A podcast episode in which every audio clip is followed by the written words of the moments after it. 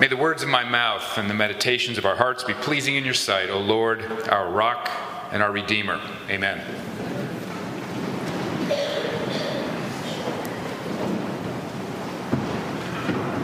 I want to thank you for coming out in this weather. It means a lot to me to see more than three people. Although three people would be all right. As you know, I'm an art critic. That is, I live my life in and through looking at, thinking, and writing about art and the human beings who devote their lives to making it.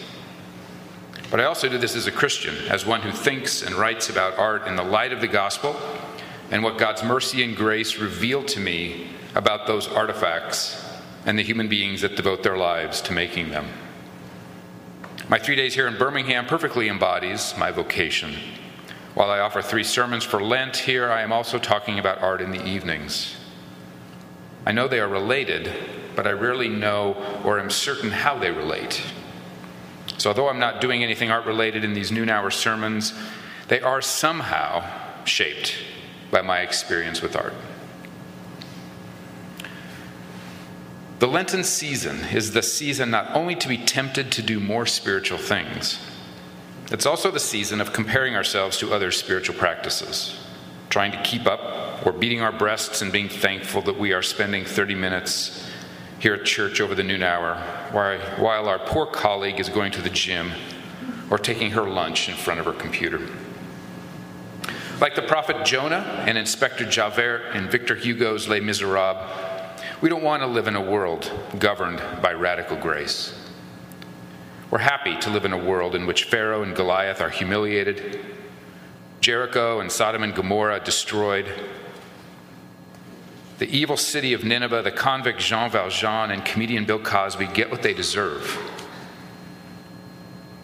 We're much more comfortable with God's grace improving us, taking us from good to great, rewarding our efforts, transforming God's one way love into a two way transaction in which both parties do their part.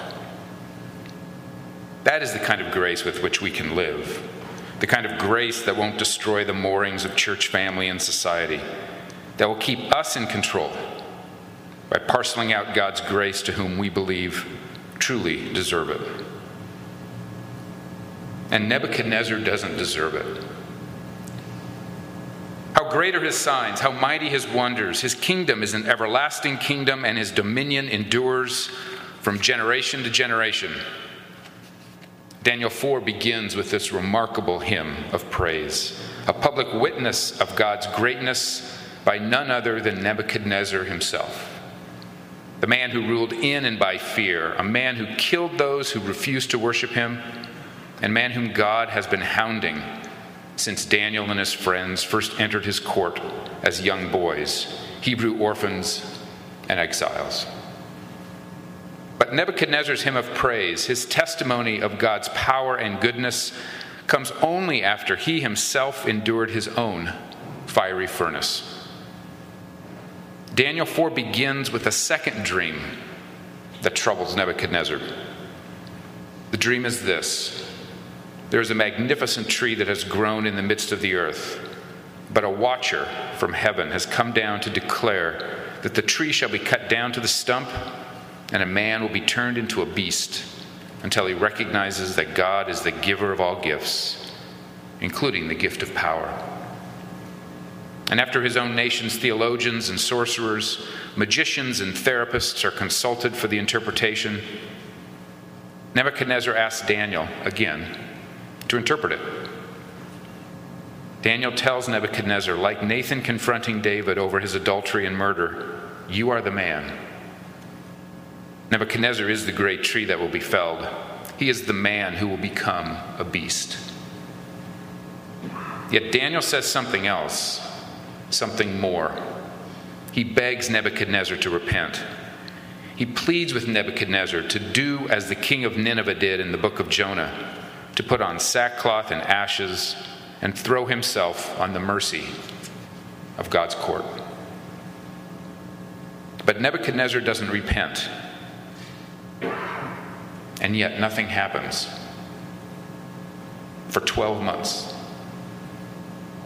God gives Nebuchadnezzar one year to repent.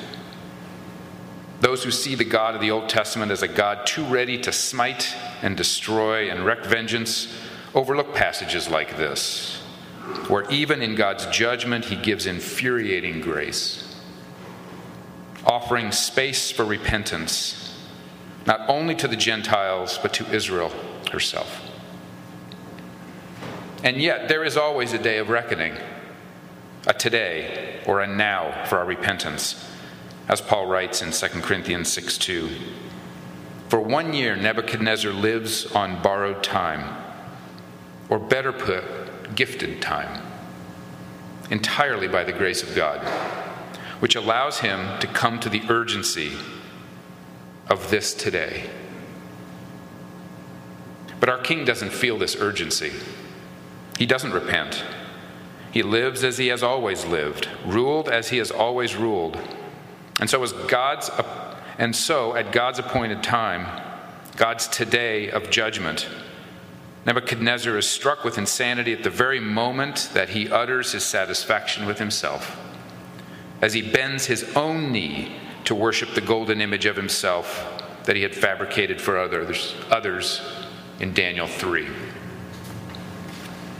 And so he lives as a beast God simply allows him to become what his heart had expressed a bestial insanity and rage that distorted the image of God that he bears.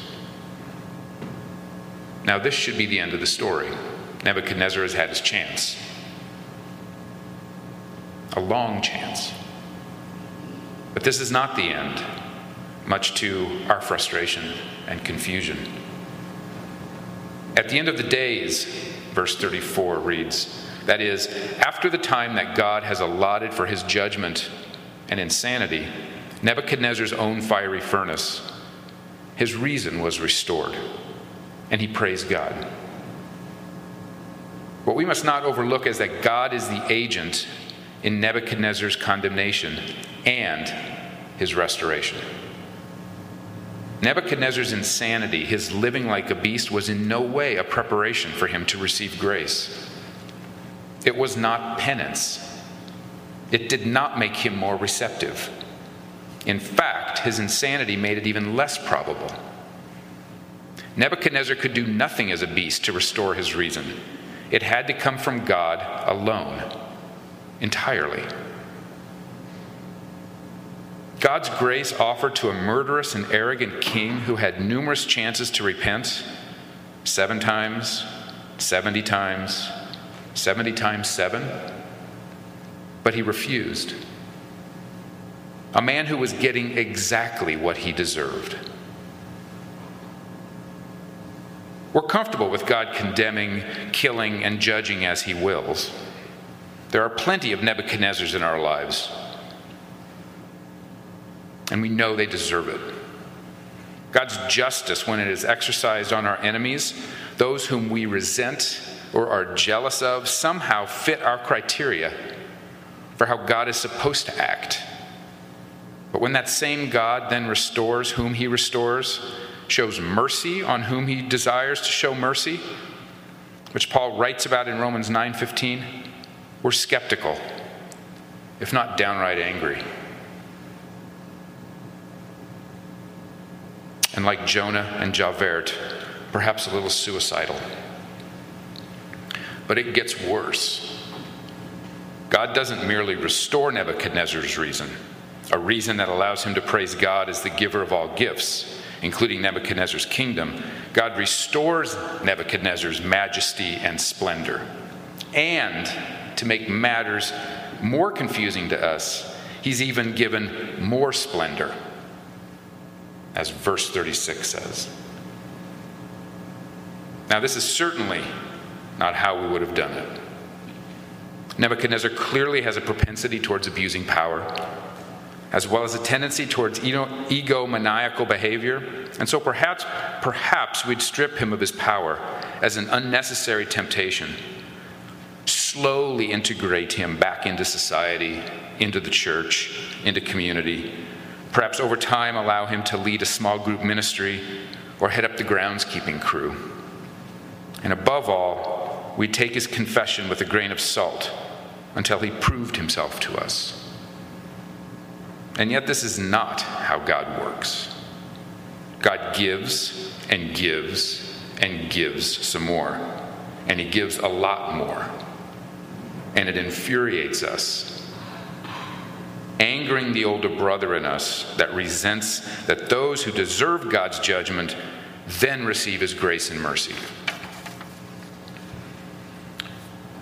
And our Javert like response to God's grace in the life of Nebuchadnezzar is what happens when we fail to realize that we do not interpret these stories in the Bible, but they are interpreting us. That following J.G. Hamann, quote, every biblical story is a prophecy, which is fulfilled in every century and in every human soul, end of quote. You and I are not the righteous the obedient, and the courageous Daniel. You and I are Nebuchadnezzar. We are egotistical monsters, willing to destroy anyone who does not worship the false images of ourselves that we fashion, who are continually being confronted by God who speaks to us, only to ignore it. We are the ones who live in the gracious space and time that God gives us to repent. But you and I are also the ones who go through our own fiery furnaces in which God is with us. We often think the miracle in Daniel 3 with the fourth man in the fire is that Shadrach, Meshach, and Abednego were taken from the fire. But the real miracle is that God Himself is with them in the fire. They are unshackled and they are conversing. That is the miracle.